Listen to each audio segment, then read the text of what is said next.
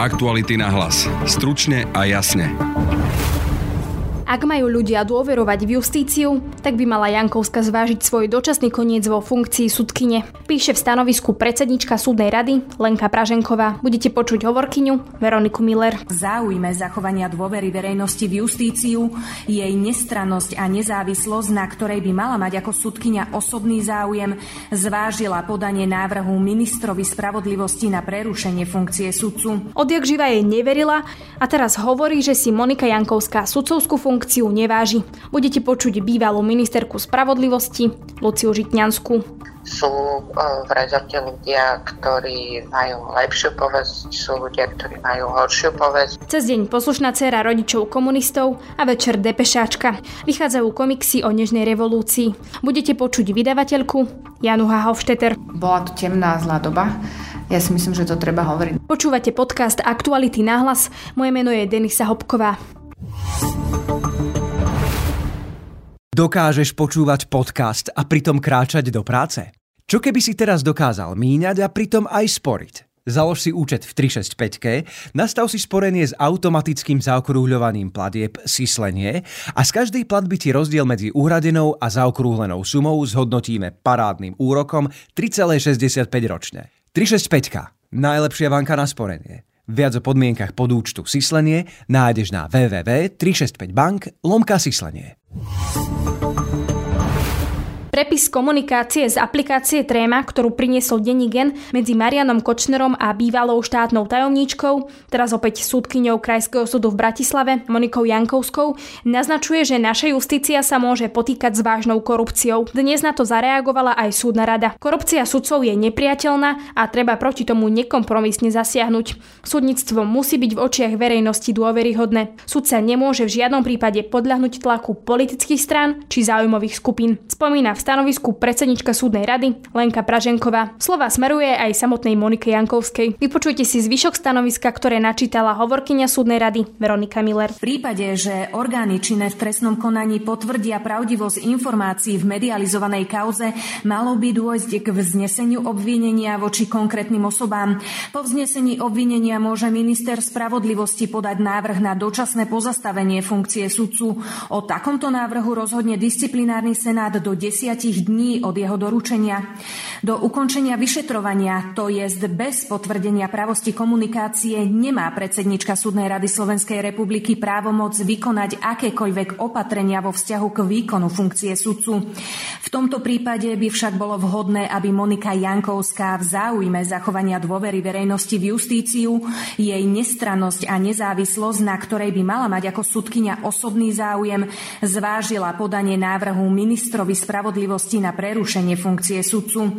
Takýto krok menovanej sudkyne by predsednička súdnej rady v danej situácii privítala. Údajných prepisoch správ medzi Marianom Kočnerom a Monikou Jankovskou sa tiež spomína aj bývalá ministerka spravodlivosti Lucia Žitňanská. Tu Jankovská podľa údajnej komunikácie vôbec nemala v láske.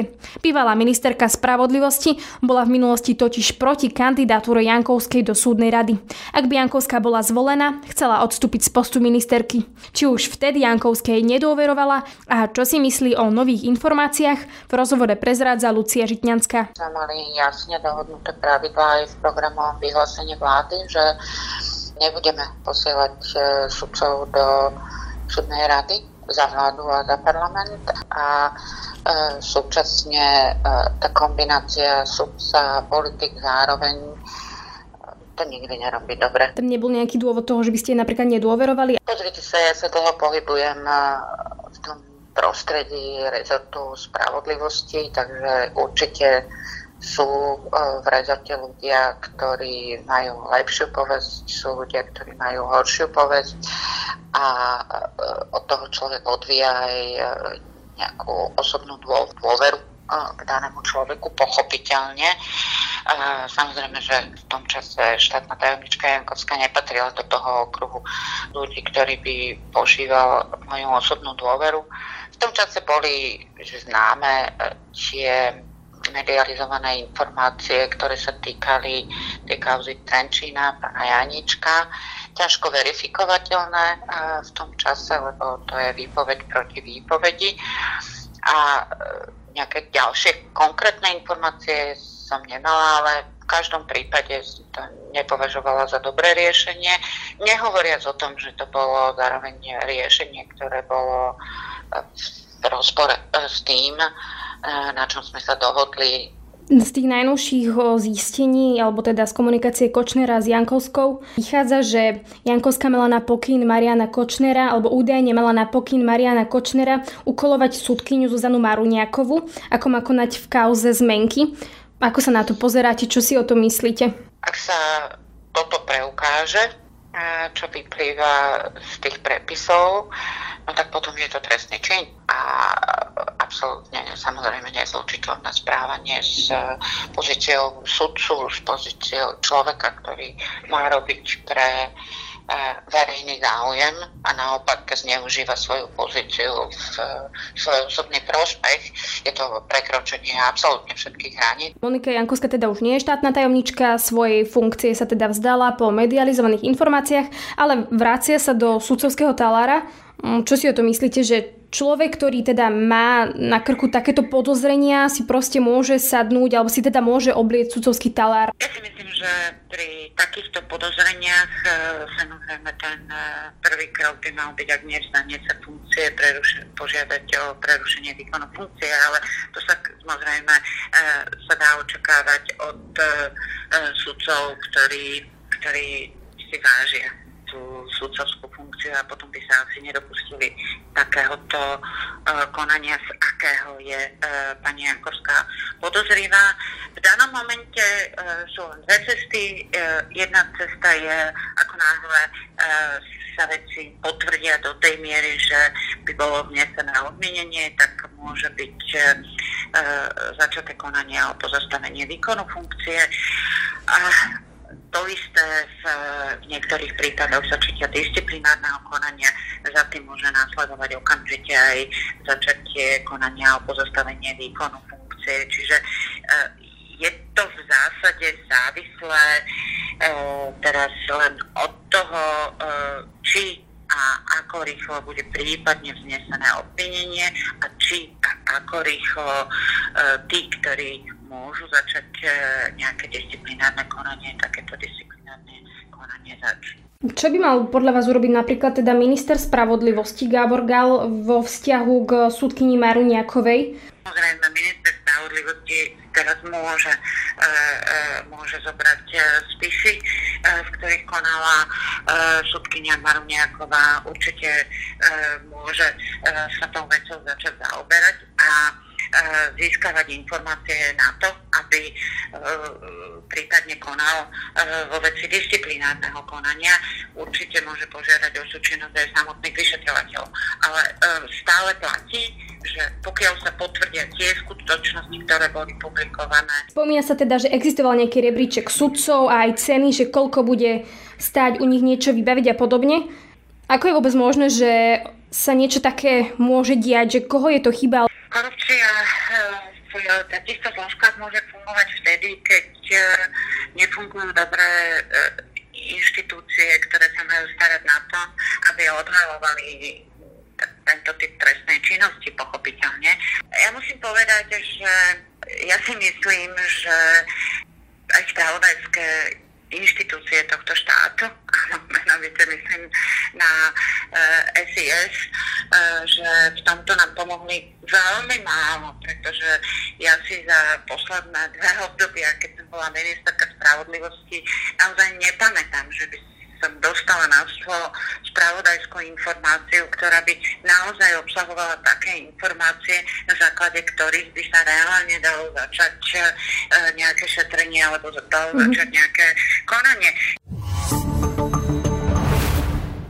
30. výročiu Nežnej revolúcie vzniká séria komiksov s názvom Nežný komiks. Každý príbeh je špecifický a založený na skutočných príbehoch či poverách. Na jednej strane je príbeh rebelky Depešačky, na druhej strane horor o tom, ako miznú deti v čiernej sanitke. O sérii komiksov sme sa rozprávali s vydavateľkou Janou Hahofšteter. Odohráva sa na pozadí udalosti, ktorá predchádzala vlastne tomu dátumu 17. november a nie veľa ľudí o tom vie, že vlastne 16. novembra sa v Bratislave zišlo niekoľko sto študentov, ktorí protestovali proti rôznym veciam.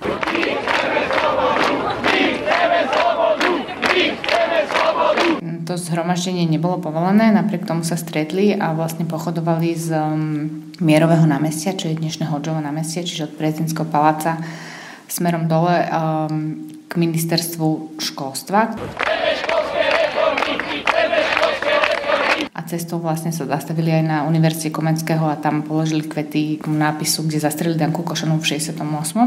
A toto je vlastne ako keby reálny príbeh a na jeho pozadí sa odohráva náš príbeh. Sa pozrieme teda na obálku knihy. Je to príbeh e, dievčaťa, ktoré žije v usporiadenej rodine a večer sa mení na depešáčku. To, čo mňa zaujalo na tom príbehu je, že to dievča, ono nevie moc o tej súčasnej situácii alebo o tej politike. Môže to byť odraz tej súčasnej doby. Určite by sa tam dali nájsť nejaké paralely, keby sme chceli. My sme nad tým takto nerozmýšľali, lebo ona bola pre, pre nás najmä dôležitá dvoma vecami a jedna, že ona žila naozaj v rodine, kde jej detko zastával vysokú funkciu, on bol komunista a ona si žila v v podstate v blahobite na tú dobu. Je inak ako je spolužiaci, ale ona vlastne mala napriek tomu, alebo možno práve preto taký pocit, že sa musí vyhraniť voči tomu a rebelovala práve preto, že keď odišla z domu, tak sa prezliekla za depešačku a vlastne celý deň, celý večer, kým bola preč z domu, tak chodila takto poobliekaná a potom sa zamilovala do jedného chlapca, ktorý jej vlastne začal vysvetľovať, že ako sa veci majú, pretože ona dovtedy si len počúvala muziku a nejakým spôsobom ju to vôbec nezaujímalo. Určite veľa mladých ľudí to má podobne aj dnes, ale ako keby mladí vtedy to mali toto ťažšie, alebo nechcem povedať, že ťažšie, ale že nemali taký rýchly prístup k informáciám a počas toho socializmu už vôbec neboli byť istí, že čo sa vlastne dozvedajú, že či je to pravda, alebo sú to nejaké vymýšľané propagandy. Tento komiks Čierna oslava teda už si môžeme aj my prečítať, ale vieme, že teda sú ešte ďalšie tri. O čom budú tie tri ďalšie? Aké budú mať témy, kto budú hlavné postavy? Druhý diel sa nám, nám odchádza z Bratislavy vlastne do Martina a odohráva sa v, vlastne v jednej obyčajnej alebo bežnej rodine a zároveň aj trošku v Martinskom divadle. A vlastne tiež hlavná hrdinka je mladá dievčina, ktorá vlastne ako keby má úplne iné starosti, rieši niečo úplne iné a zrazu do toho vpadne ako keby tá revolúcia a teraz e, sa začne niečo v tej, tej rodine diať, lebo ich to možno nejakým spôsobom ovplyvní, tak zrazu sa musí venovať ešte mimo svojich záležitosti aj tomu, že či zostanú vôbec tam bývať, či sa nebudú musieť stiahovať, či otec nepríde o prácu. Tretí diel sa vrácia zase naspäť do Bratislavy. Odohráva sa v deň, kedy bola taká prvá najväčšia demonstrácia v Bratislave 22. novembra a ten je taký, má aj také akože sci-fi alebo surreálne prvky, je taký veľmi komiksový. Dotýka sa ale témy samizdatu toho rôzneho tlačenia kníh e, tajne, kade tade. Posledný zase odchádza do regiónu a odhráva sa na dedine a ten píše Dano Majlinga, je to taká hororová story.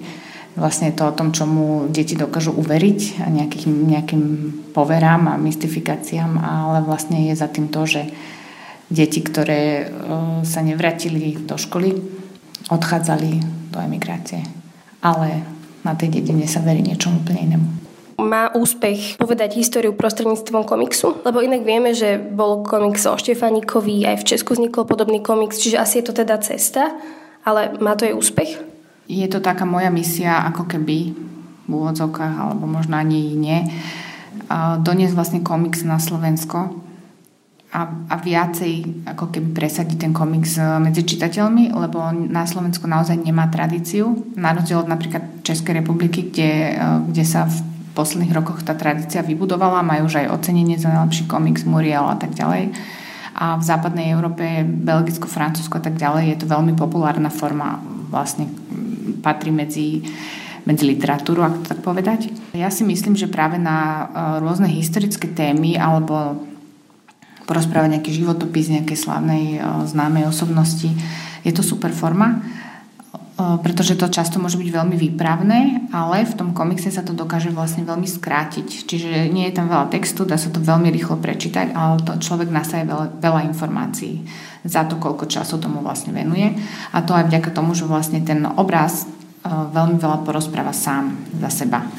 Že vlastne v ňom je zachytené všetko emócie, atmosféra, vieme v akej sme dobe, kto ako vyzerá. Toto vlastne nie je potrebné opisovať slovom vy ste čo robili počas uh, Nežnej revolúcie? Koľko ste mali rokov tedy? Ja som mala 9 rokov a veľmi aktívne sme sa s mojimi rodičmi zúčastňovali. Ja som bola v Bratislave a boli sme od začiatku na námestí a nie len na námestí, ale aj vo všetkých následujúcich diskusiách veľmi vášnivých s kamarátmi mojich rodičov.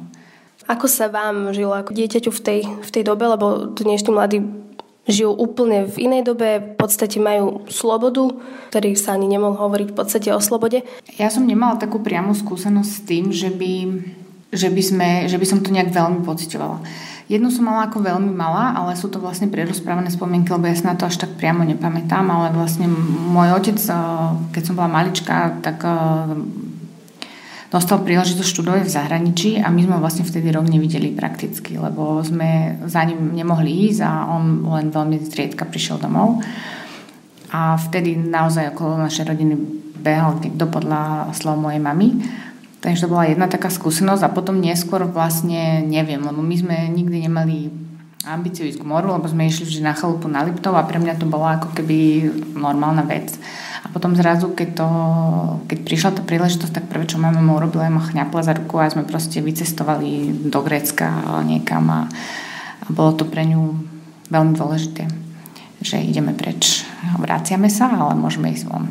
V dnešnej revolúcii ubehlo 30 rokov, v tomu, tomu sú vlastne venované samotné komiksy. Ako vnímate teda tých 30 rokov? Čo sa zmenilo? Zmenilo sa to v dobrom? Je to dôležité, že žijeme v demokracii a ja by som asi použila aj slova Dana Majlinga, ktorý hovorí, že Demokracia je každodenný boj so zlom, ale môžeme ho bojovať. Môžeme sa ako keby vyjadriť k tomu, čo považujeme za zlé a nikto nás za to nebude persekuovať, ako to bolo vlastne v totalite. Bola to temná zlá doba.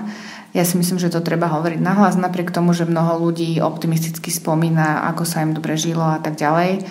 Ja nehovorím, že dnešná doba je krásna, práve naopak ale stále je tu tá možnosť, že sa môžeme vyjadrovať slobodne a môžeme si vlastne ten svoj boj bojovať a snažiť sa o to, aby sme, aby sme žili pekne. To je z dnešného podcastu všetko.